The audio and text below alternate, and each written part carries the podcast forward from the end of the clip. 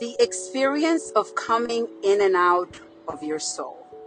That is the reflection of the day. How many of us go through hard times in our lives? We can all say that we all do. Some people stay longer in their pain than others.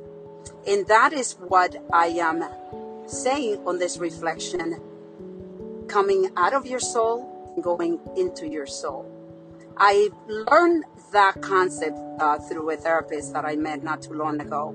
And I thought it was a beautiful way of putting it, where we're hovering outside our inner soul and we're just observing from outside and not going deep inside to care for your inner soul.